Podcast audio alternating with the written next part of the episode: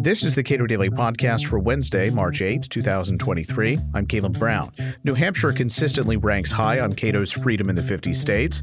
New Hampshire's governor, Chris Sununu, perhaps not surprisingly, also fares well on Cato's Fiscal Policy Report Card. Last month, I spoke with Sununu about a wide range of topics from the exportability of New Hampshire's consistent respect for freedom to police accountability to U.S. support for the war in Ukraine. New Hampshire is tops consistently in the freedom in the 50 states. You are near the top pretty consistently in Cato's fiscal policy report card for uh, America's governors. How much of that is replicable outside the uh, wonderful libertarian utopia? Lowercase or- L libertarian. That's right. yes. That's right. That's right. That's how I've heard it described. Yeah. Uh, uh, you know, outside of New Hampshire, how much of the Yeah, how much does the model translate, right? Yeah. Uh, a lot of it, a lot of it. And, you know, one thing I'll say is, uh, you know, we have our, our motto, our live free or die motto. And you guys, I think, have heard me say it before. It's more than four words on a license plate, right? It really is kind of the core of the values that we try to uh, live by, especially in, in the public sector. So it, it drives fiscal discipline, apply, drives local control, limited government, um, even in cases when we might not like those outcomes at a localized level or within a business practice, a private business. It's their business, right? And the voters know more than the governor. They really do. Um, and so the voters uh, have, in a place like New Hampshire, the ultimate say. Uh, it is, uh, we just had our. Um, uh, town meeting is coming up, right? So we have our what we call our deliberative sessions. Those happen this week. I come from a town of fifteen hundred people, and we show up at deliberative session and and we battle out these ideas, and then town meeting comes, and and then you know you go and actually vote on this stuff, and, and you have ultimate power as a voter and as a citizen in terms of where the majority of your taxes go. So how does that translate to the national level? Well, it can translate very well, and it's not easy to do. Um, we've really stood disciplined on the shoulders of 200 years of success. Other states have slowly eroded away uh, a lot of those kind of you know I think foundational uh, opportunities to to keep things local, but you you can always get them back. And I, I always bring up Glenn Youngkin, right? Glenn said parents matter, and they was a, the big uh, election turnaround in Virginia and all that, and got uh, independents excited. And it wasn't just about parents and schools. What he was saying is individuals matter, you matter. And um, and I said to him, I said, boy, I love that someone from the 49 other states is finally talking about what we've been actually doing for 200 years in New Hampshire and why we have such high voter participation, why we have such engagement at the community level, and ultimately why our first in the nation primary is so good. So, can it translate? It, it absolutely can. Um, I'll, I'll take it from the federal level, where everyone says, well, you can't, you know, this would never work in, in, a, in a federal level. And it can actually work very easily. It's called block grants. It's called blocking down the opportunities of funding, blocking down uh, to states the opportunities of regulatory control, right? Why should the federal government have a one size fits all regulation when 50 different states have diff- 50 different scenarios and the opportunity for 50 different uh, aspects of competition, right? Let states battle it out. It's exactly the model that the founding fathers uh, designed to. And, and they were right. They were, as we say in New Hampshire, they were wicked smart, those founding fathers. So I, I, I want to try to read into some of the implications of what you're saying. It sounds like you're saying we must dismantle the federal regulatory state. Uh, I don't think you need to dismantle it. I think that maybe goes a little far. I think there's just so many opportunities to send the vast majority of the federal regulatory state back to states. And then you let the states send it back to cities and towns. And then the towns allow the voters to participate. It's a very different way of doing things, but it can be done actually very easily. And you know what the, the beauty of all of this is? That's how you balance a federal budget. People say you can't balance the federal budget. That's one of the key uh, aspects or metrics, I would say, in terms of uh, going after the federal budget. It, it's it's block granting the opportunities because you create massive efficiencies. It's the only way to drain the swamp. Something uh, you know the former president talked about draining the swamp, but he never quite got how to do it. But when you don't need ten thousand employees at the Department of Education because you're sending the money and the regulatory control for you know a couple, you might have send a block grant for special ed and a block grant for general uh, school aid and a block grant for this. But and then you send those regulatory controls back to the states as well. I don't need 10,000 employees and, and 500 lawyers at the Department of Education. I just need someone to kind of manage the money and, and some basic metrics coming back up. So, how many employees does the Department of Education need? Zero? No, not zero. Uh, something slightly above zero. Uh, you want to look. You just need something in there to make sure you're auditing and making sure that the dollars aren't being spent on you know fishing rods. It's actually being spent on education. But that does not take an army of lawyers and and, and the thousands and thousands of individuals. Now, it's the Department of Education. You can go down the line. Should some some regulation be uh, exist at the federal? Well, of course. You know, there's certain aspects of environmental regulation that probably should exist at the federal level. Not all of it, but uh, certain aspects of it, and that's fine. Certain aspects of oversight of Medicaid, if you're going to have Medicaid and Medicare, okay, fine. But there's so many other programs, t- thousands and thousands of programs. I'll use HUD. HUD is a great example. If you ever look at the flow chart of how HUD all the departments and all the grant programs out of housing and urban development actually work. It is it is complicated, second only to um, uh, uh, Medicare and Medicaid as, as the most complicated programs out there. It is so convoluted. It has been a patchwork of just congressional giveaways year after year, and even they can't can't follow it all. They have hundreds and hundreds of lawyers and staff. But again, it's okay to have those programs. Just send the money down, send a, a few brief guidelines, and let states figure it out. And just uh, look, this goes to housing. Figure out the housing that New Hampshire needs. For California, you figure out what you need in Texas, you figure out what you need. And then again, you just create so much efficiency when you do that. So, uh, to your initial question, can this be done nationally? Absolutely. And it can and should start at the federal level. Uh, your party underperformed in the midterms. You didn't. I noticed. Your, your party, your party did. Yeah. Um, what what's the big lesson there? Uh, candidates matter. Candidate quality matters. You, if you, you're going to put up extreme candidates, you're going to put up losers. And uh, last time I checked, you can't govern if you don't win. And all I care about my, with my party is winners. I want I want winning. I like winning. Some some former president used to say, "I love winning." You're going to have too much winning. Well, we didn't have a whole lot of it last November, frankly. Um, so candidate quality matters, and it doesn't mean you have to play to the middle. It doesn't mean you have to change your principles or your philosophies. But how you engage with the voter matters. Early, often, person to person. Uh, it has to be about what's in the interest of your communities and your state.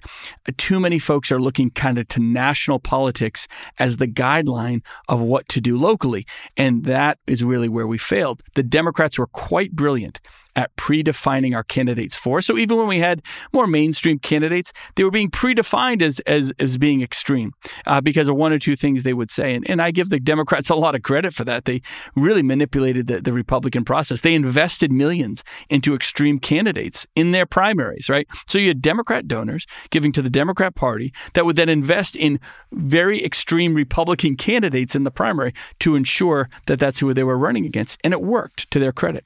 So um, it's a manipulation of the system, and I think you need rules and guidelines around all that. Of course, going forward, I don't know if anyone will, will actually do that, but but they should. But more importantly, it, it, it is about the can. You have to be able to look a candidate in the eye and and get a sense of who they are and what they're about, uh, just in terms of a personality. And then we get to, to policy. That's kind of how we do it in New Hampshire, and um, it did not translate well at all. So I hope there's an, a, a lesson there. There is a clear lesson to be learned.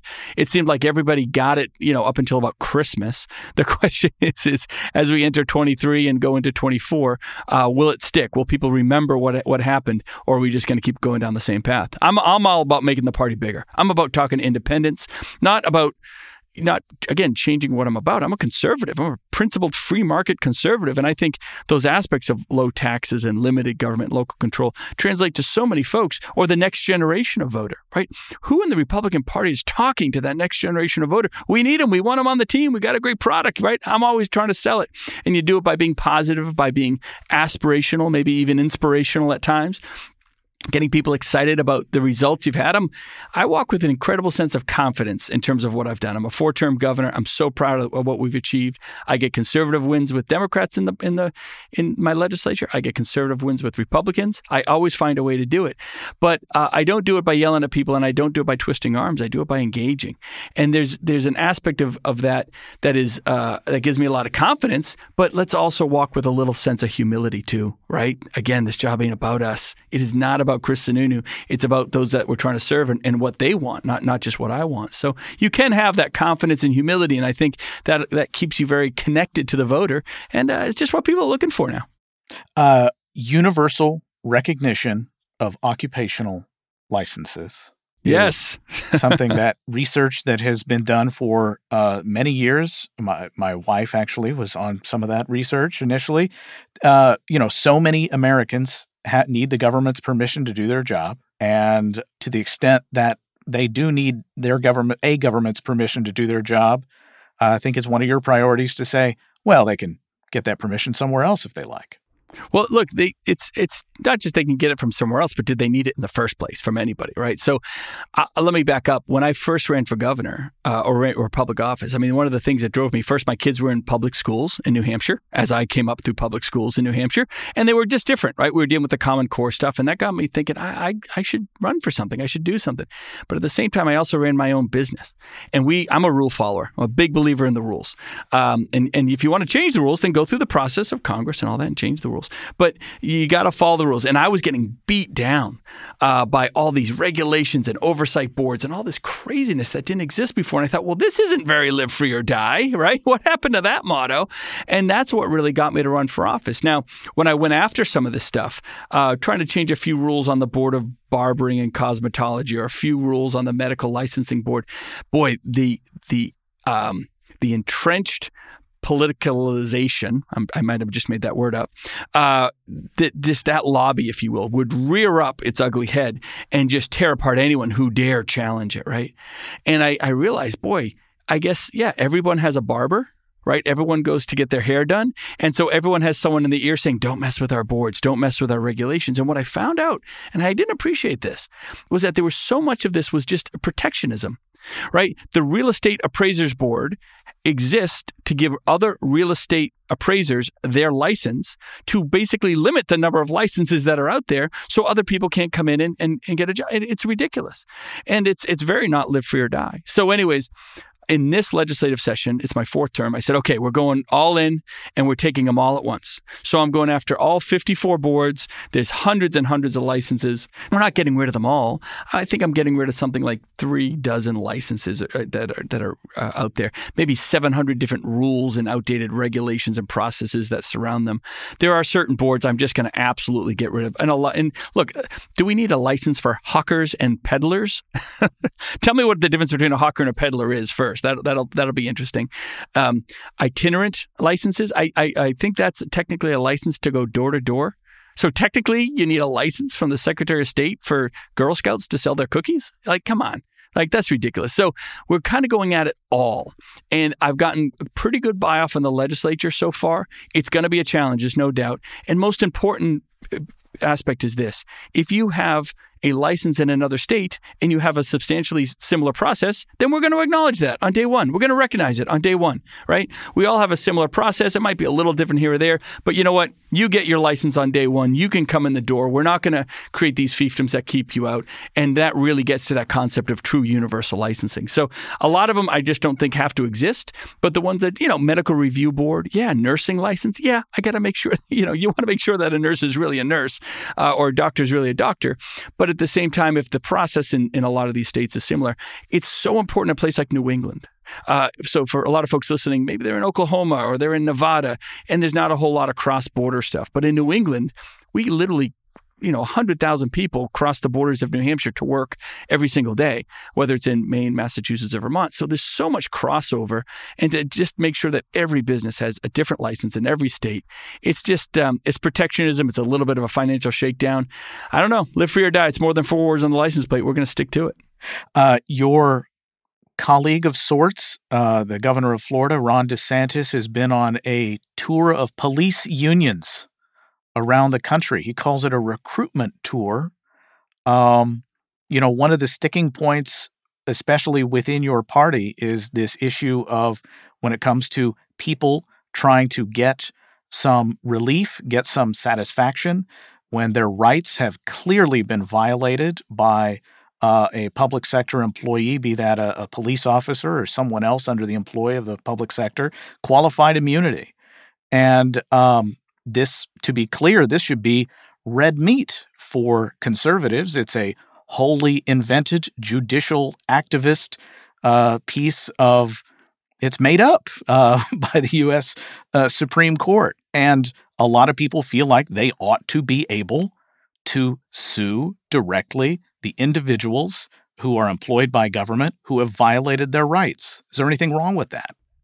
Yeah. So, uh, so a couple things. First, we've been on a on the recruitment tour since 2020, right? Since well, I mean, when you had the riots um, in in 2020, all through that summer, we had folks in, in New Hampshire. We had folks from Washington and Minnesota and all these states where they just weren't being supported. Law enforcement wasn't being supported, and, and we were able to take advantage of that. We had entire families and and uh, you know multiple individuals from similar departments just move all the way across the country to states like ours and, and take advantage of that, which was great. So qualified immunity. Here's the deal. Uh, at the end of the day, I need law enforcement to be able to do their job. And again, does it does it mean that there's you want to have the right systems in place so that if there's a violation of someone's rights, if there is an abuse of power, whatever it is, uh, you can call that out. You can be super transparent about it, which in New Hampshire you can. I mean, we, we have this, um, these, you know, we, we, used to call it the Laurie list, and and now we just make sure that that stuff isn't kept in secret. It's it's out front, and we we it's very transparent about you know who's had to go through that process of internal reviews and whatnot. But if I have a police officer that says, look, I'm not arresting anybody because I'm not getting sued, I'm not going to be held personally liable for what I might do and what might happen because Lord knows lawyers take it way too far.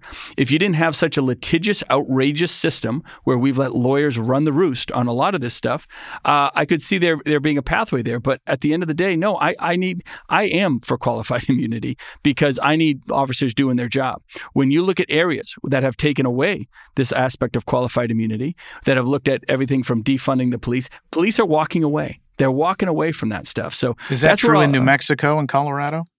Oh, uh, New Mexico, Colorado. I don't know. I was looking at San Francisco. Those are, those Milwaukee, are the two states. Those are the two states that have eliminated yeah. qualified immunity. Have yeah. police officers broadly walked away from the job there?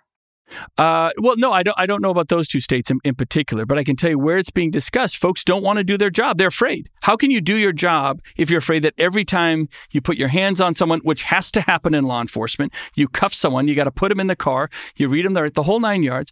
If you're going to not just again, if you don't have you already hopefully have internal protocols to make sure that if there's a violation there, there's a process and a due process. So it's due process for the officer and due and, and an appropriate process for those uh, that are claiming that they were a victim of some sort of abuse. But if you have a system where cops are just saying, "Look, I I can't do my job," um, and because I'm afraid of being personally held liable and being sued every time I put my hands on someone, you're going to create a whole nother army. You know, we call these ambulance chasing lawyers, right? They're going to be cop car chasing lawyers, and and that's not good for the system. Again, I think the, the experience of the two states so far that have eliminated qualified immunity, New Mexico and Colorado, will be worth watching in the years to come. Yeah, no, look, of course, you always want to learn from another state and see see what works and see what doesn't, and if there's you know a gray area there. Some states may do it in one way, some states may do it another. But no, I'm uh, I'm sticking by law enforcement left and right, and and I got to tell you, um, we're doing pretty well in New Hampshire by it. We we really are. There's not a huge outcry uh, because we are ranked one of the safest states. I think we are actually the safest state in terms of public safety uh, for many many years, and we don't have some rash of, of of individuals trying to you know sue law enforcement if anything, when they tried to do this bail reform stuff, right, that really again put a lot of individuals out on the street. You had you had, when you, they did this bail reform stuff, you had individuals getting arrested, getting let out of jail before the paperwork was done by the cop. The, so the the perpetrator was out on the street before the cop was back uh, out doing his job, and then there's no incentive to bring those folks in. So what happens? You have folks that are, are not just doing drugs but selling drugs and all, all this other stuff, and the cops aren't even they're not making the arrest anymore. They're just what's the point? They're just going to be let out and roam the streets, and then you get this sense of lawlessness around the street, and that's when you get backlash, and appropriately so, from the community. Uh, Joe Biden was recently in Kiev, Ukraine. Uh, he's been, of course, very supportive of continued, perhaps open ended support for Ukraine in this war effort. Uh, the United States, of course, is, you know, many tens of trillions of dollars in debt. Uh, and uh, a lot of people are wondering, you know, where does this end? Uh, where does where do U.S. interests end in relation to this conflict? Where do you think it should end? We win. You have to win. You absolutely have to win. So anyone who's saying we shouldn't go to Ukraine because it's because we're already 31 trillion in debt. Look, I'm I'm a fiscal hawk. I'm ranked as one of the most fiscally responsible governors in the country. We're not going to go trillions more in debt. We have so many other problems that have driven us into trillions of debt as opposed to Ukraine. That's a that's an absolute drop in the bucket. But I can tell you the national security issues of not ending that the right way will send a resounding message across the world to both our allies and our enemies. It would send a message to China, who is an enemy of this country, that the United States doesn't have the resolve, that if you just wait them out, we can beat them. It would put a huge target on the back of Taiwan. And then all the allies that we're expecting to stick with us with the coalition, if something were to, to happen with Taiwan, are going to say, well, is the U.S. going to stick, stick it out or not? So now we have a fracturing of that coalition. National security is at risk if you get into this stuff and you just dip your toe in the water. You got the Russia is an enemy of the United States. China is an enemy of the United States. You have to acknowledge that, and to not push back on that and win that. Um, and let the, the, let Russia win, let Russia beat our allies. Just the, the, not just a message, but the repercussions it would send to NATO, uh, Eastern and Western Europe, uh, uh, Western yeah, Eastern and Western Europe, uh, and what it would mean for Taiwan. Just in the short run, let's just start there. Now we haven't even talked about Iran, we haven't even talked about North Korea, but it would be the ultimate acceptance of America's weakness to lose effectively against a tin can army of Russia. So I guess you clearly see that the U.S. role here is vital. Would would you be willing to send? It's vital for us. Yeah, it's not. People think about is it vital for Ukraine? Yeah, of course it's vital for Ukraine, but it's vital for us in a in a us first. I have no problem saying America first. Um, it doesn't mean America only because you need to build coalitions and have allies across the world and all of that. But it, it is absolutely vital for in our direct interest to make sure that that conflict is resolved the right way. But you, so you think the U.S. should be more deeply involved in the Ukraine struggle. No, I look, I well, I would say this. I think, I think I have no problem sending. Uh, I would never put troops on the ground. We don't need to. Um, I have no problem sending them equipment. Probably should have been done earlier, frankly, because this equipment takes nine months to a year to actually get trained on. So Biden, I think, was too little, too late. But it's one of those things where either you're in or you're out. Either you're going to either you're going to be a country that says we're going to stand by our allies, we're going to stand by our own national interests, and we believe in actually defeating our enemies, or not. And if you're not, that is a crack in the dam that all that your enemies across the world will absolutely exploit. We're being poked.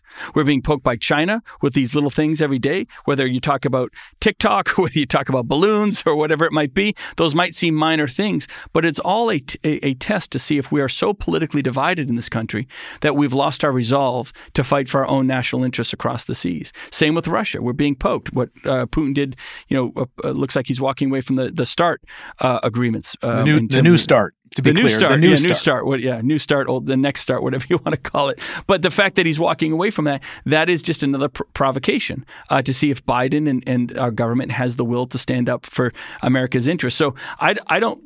Again, I, I have no problem uh, fighting for Ukraine for Ukraine's interests, but most importantly, it's we're fighting for our own direct self-interest in protecting Ukraine and protecting what uh, the next issue might be. We we are America. We are the strongest country in the world, and there's nothing wrong with showing it. So on on, on the debt issue, uh, the United States is many tens of trillions of dollars in mm-hmm. debt, and there does not seem to be a large appetite for reducing it or really even slowing its growth in any yeah, substantial way. Yeah. Look, I think this is where I, have famously said many times uh, so line up all 100 U.S. senators. Uh, I think you should fire them all. Um, you cannot tell me that if we took, let's just start with the U.S. Senate, not just Congress, but, or let's start with all of them. Who cares? So you line up 100 U.S. senators, you replace them with 100 random adults from across the country. You cannot tell me we'll be in a worse situation right? You can't tell me we'd get less done. Like that bar has been set so low. And it's one of the main reasons I didn't run for the U.S. Senate. I, I know I sound extremely critical. Um, they do do something sometimes, I get it, but it's mostly about policy and spending more of your money. Um, when I was thinking about running for the U.S. Senate, I had a lot of folks come to me and talk to me about why I should run. And when I said, "Look, I'm a fiscal hawk. I have to. I work really hard every year to balance my budget, have a surplus, and I always cut taxes. I've never raised a tax. I always cut them. So I know how to do it. I've done it with Democrat. I've had Democrat, fully Democrat legislatures. I still cut taxes. I've had fully Republican legislatures. We cut taxes. We get rid of regulation. We're always making it better. It's it's it's awesome in New Hampshire, and there's no reason we can't bring that to the table. And what I kept hearing was, "Nah, America doesn't really care about that." I thought, you are so wrong, man. You are so wrong. America is begging for you to stand up and do right by them. They have to balance their budget, their businesses do, and, and Congress should have the same responsibility. I, I, I believe this very strongly in that there is no greater responsibility in life, public or private, than managing other people's money. It's not my money. It's not your. It's your money, right? It's the people's money, and and they've given me the um, responsibility, and I'm honored to have it because they trust because I've been pretty, really, really good at it, at least according to Cato. Um, but that's their the time they took away from their families, and that's their blood, sweat, and tears that they worked out. And then you took a huge chunk of it, so you you need to have the responsibility to manage it. What I see is Republicans effectively capitulating and uh, kind of death by a thousand cuts to the point where they've given up to Democrats who actually believe this modern monetary theory nonsense that, well, if we manage our own fiat and we print our own money, then debt doesn't matter. That is malarkey. That is nonsense, right? That's why we have inflation. You spend too much of other people's money, you incur more debt, inflation's going to happen, and then, you know, chaos ensues and we're going to end up in a, in a, kind of a stagflated economy for the next couple of years. So whoever's leading the show, whether it's out of the Senate, Congress, or even the White House, you better have somebody that has some some sense of fiscal discipline and policy. So how do we get there? Well, I mean, you got to make in, some in, tough decisions. In, in terms of policy here. reforms, yeah, yeah, go ahead. Here's a policy. Let's let's start with discretionary spending, which has gotten completely out of control. Remember that blip in time when we actually said, "Hey, you know, maybe we should stop doing these earmarks, right? Because that's basically political graft with other people's money." Uh, and we did for like two minutes, it seems like, and then we just did this, you know, massively bloated 1.6 or 7 trillion dollar bill, whatever that was. Um, you know, we did the the in, in infrastructure bill, which I guess sounded good and bipartisan, but at the end of the day, all they've done is spent a trillion dollars to spend in infrastructure that is now cost twice as much as it would have before, right? Because spending the money caused inflation. So you're really getting very few uh, new products online, if you will. There's almost no new miles of road on the infrastructure bill. Uh, we all got 26, 27% increase in our federal allocation, but it costs about 50% more to actually pave a road. So we've we've dug ourselves in even deeper holes. So I, I, look. I'm just looking for folks out of Washington that understand macroeconomics, that un, that can think this three or four steps down the line before they just start spending everybody's money because it it it, politi- it sounds politically convenient. Now, you want to raise the debt ceiling? I'm okay with that because this country should not be going bankrupt. But you do that with the right hand, and at the exact same time in the left hand, you say, "Here's our balanced budget amendment." Right? Here's the balanced budget we are proposing. Maybe it passes, maybe it doesn't. But the frustration I had with these Republicans, and I'm a staunch Republican and I'm a conservative, and I wish they were conservative too, because I was saying, look, take the vote. Who cares if you lose? Force the vote. For, let's find out where people are. Let's find out what we have to negotiate. You always have to give a little to get a lot. I get that. It's not easy. But if you're never challenging yourself to take the vote, and they don't. When was the last time Republican leadership in the Senate even offered up a balanced budget? Right? It's an, it's actually an incredibly rare thing. So um, we'll see. Maybe maybe times are changing. I don't know, but I, would like to see it before I get too excited about it. You mentioned uh, discretionary spending. Of course, that's a shrinking share of the federal budget, and I've heard the federal government described fair, reasonably accurately as a healthcare program for old people that also has an army. A healthcare. Wow, that's uh, that's an interesting. Um, I no, I mean I wouldn't put it there. I think discretionary. Well, no, if you look at the actual numbers, look, discretionary spending it, it is technically shrinking, but it's still a very significant portion. There's there's no doubt about that. Um, again, you want to balance the budget. Start sending block grants, right? Because you can send you could technically send less money from many of these government programs back to the states, still get more money spent at the state level right? Because I'm not spending it all at the federal level anymore. I'm letting states spend it. So more monies actually go to the programs. You create massive efficiency by doing that. They then send it down the chain. It really does work. We, we are the model. It proves itself out in New Hampshire. You know, why do we have such a small budget yet we always have a surplus and we're ranked, I think we're actually ranked the most efficient government in the country. You know, it's like biggest bang for your buck for government programs. It's in New Hampshire. We're, we're not like average. We're number one. We are the best of the best. And the reason is, again, we send that money, we send the regulatory controls down and we let effectively let towns fight it out, right? We let businesses fight it out. We let that free market compete. So by doing that, you can create a, a lot of competition. So everyone wants to, I know Biden wants to scare everyone with, with entitlement reforms and all that. You don't need to cut anyone's benefits. You don't need to actually do that. I mean, you can create some structural changes in there, of course, but you don't need to be cutting anyone's benefits. And Democrats love when anytime a Republican steps up and starts talking about this stuff without finishing the whole sentence because they go, oh, see, those Republicans want to cut. But no, we don't. Um, well, at least I don't. You can do it without doing that. Um, so th- there are ways to do it. You got to create the efficiency at the federal level. But the, the challenge is telling the federal government that they have to adhere to federalism, right? Which is sending the, their control. And they like controlling every little thing, but at the end of the day, they're really, really bad at it. Chris Sununu is the Republican governor of New Hampshire. We spoke last month. Subscribe to and rate the Cato Daily Podcast and follow us on Twitter at Cato Podcast.